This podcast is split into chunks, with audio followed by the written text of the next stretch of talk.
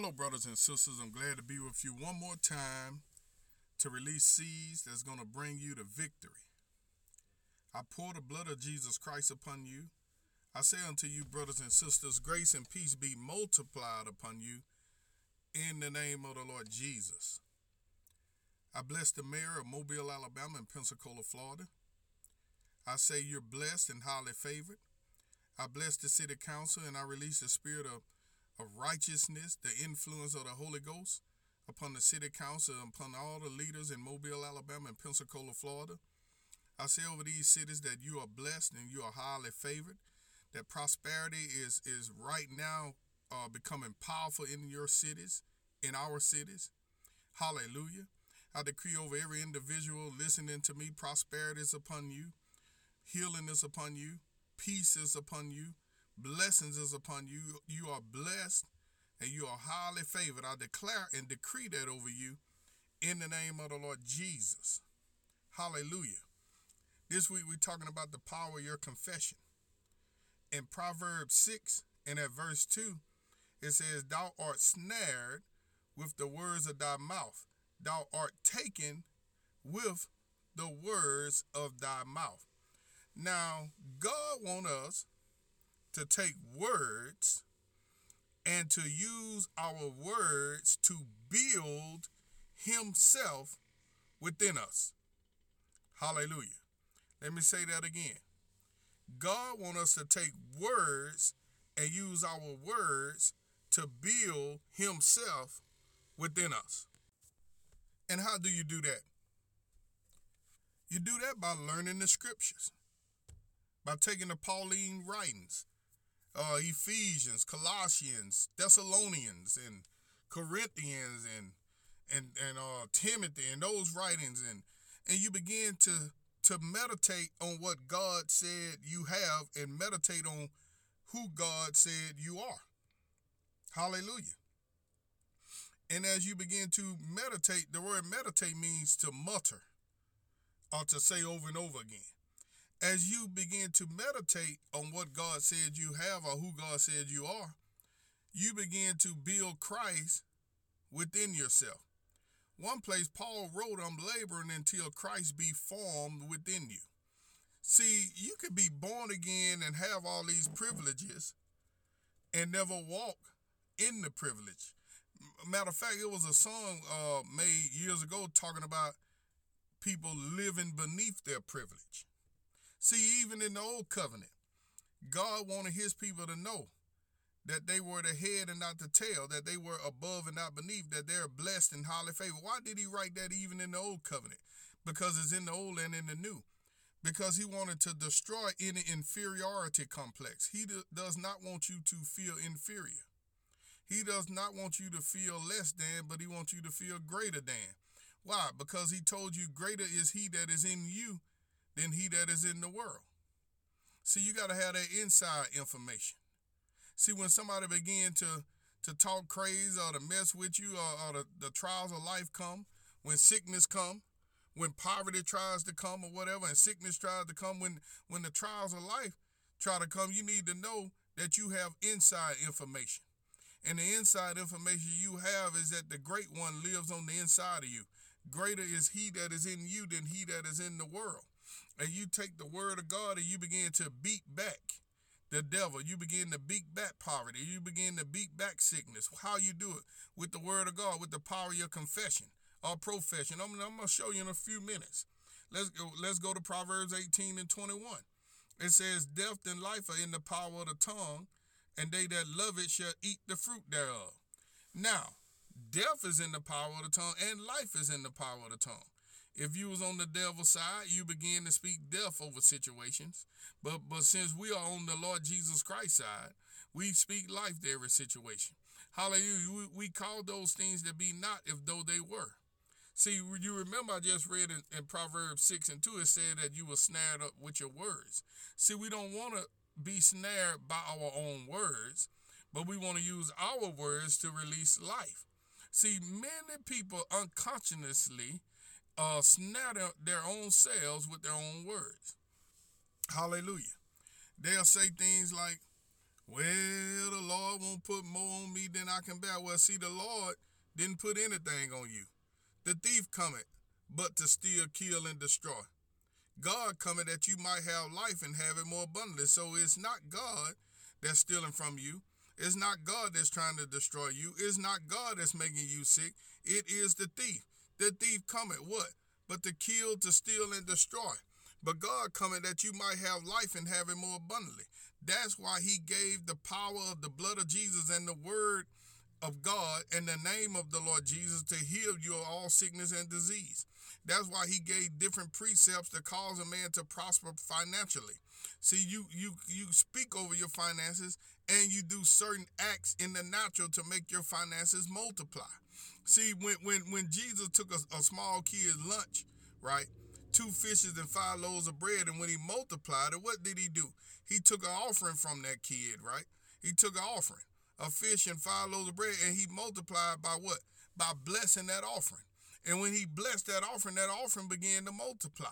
See, because he received that seed, which was that lunch, but he prophesied over it. See, he spoke life into that seed. He say, I thank you. First he gave thanks. And then he began to feed all the people with that 2 fish and 5 loaves of bread. Why? The spirit of multiplication came upon him, because when he gave that offering of that food, when he blessed it, see, it begins to multiply. See, you can only rise high as your confession. You have a negative confession, you're going to go low. You have a positive confession, you're going to go high. You can only go as far as your confession. Your confession either make you or break you. See, let's go to 1 Peter 2:24.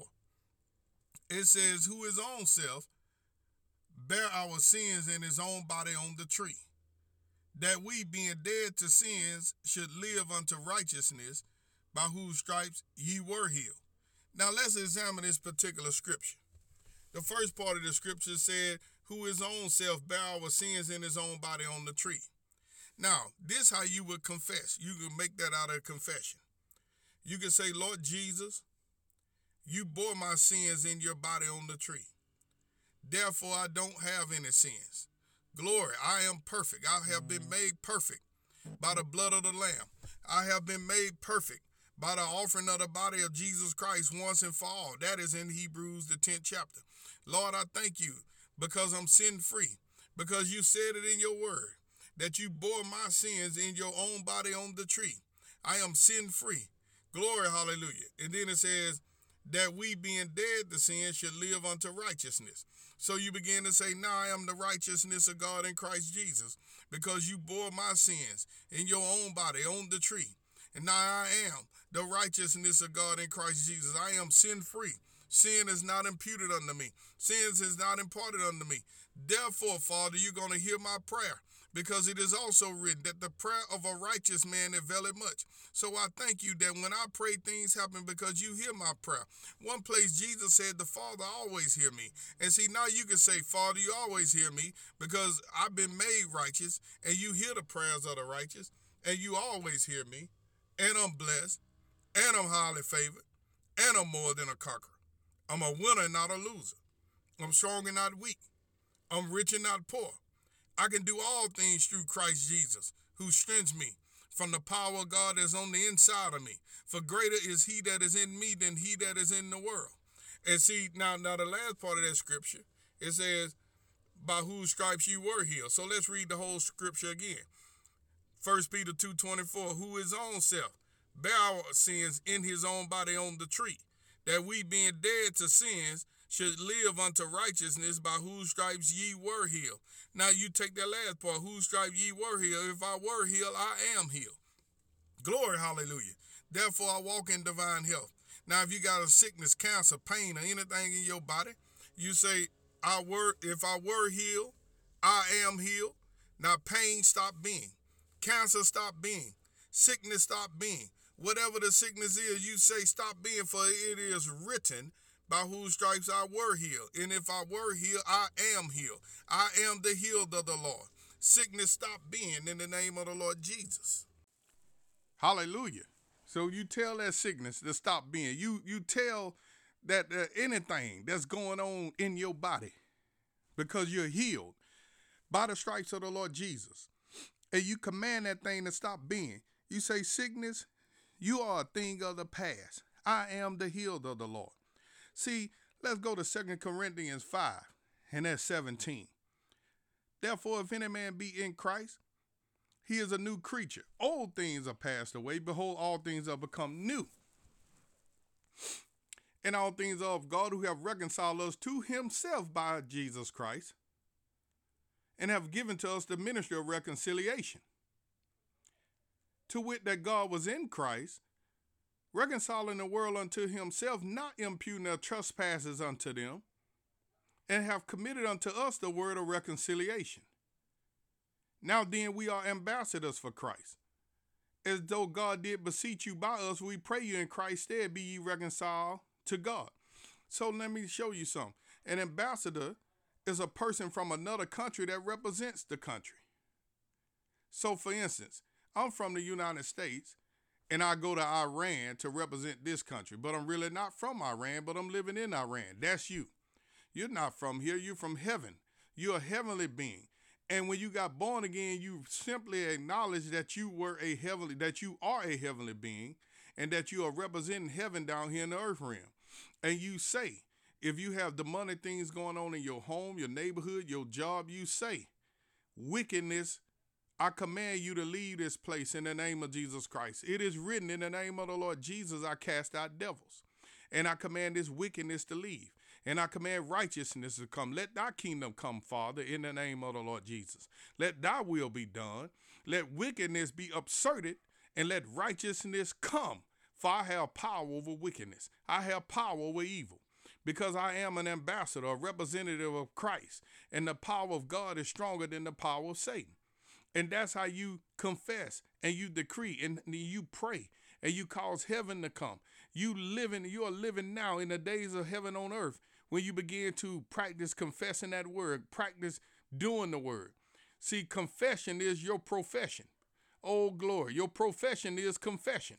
Your job is to confess the word, decree the word. You shall decree a thing, and it shall be established. That's what Job 22 and 28 says.